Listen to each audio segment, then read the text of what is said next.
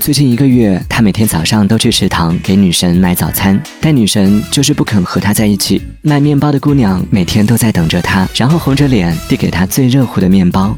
食堂大妈看在眼里就对他说小伙子还是放弃不喜欢你的姑娘吧。从我们这里找一个多好啊。他总是笑着点点头果然一个月后他放弃了女神和食堂大妈走到了一起。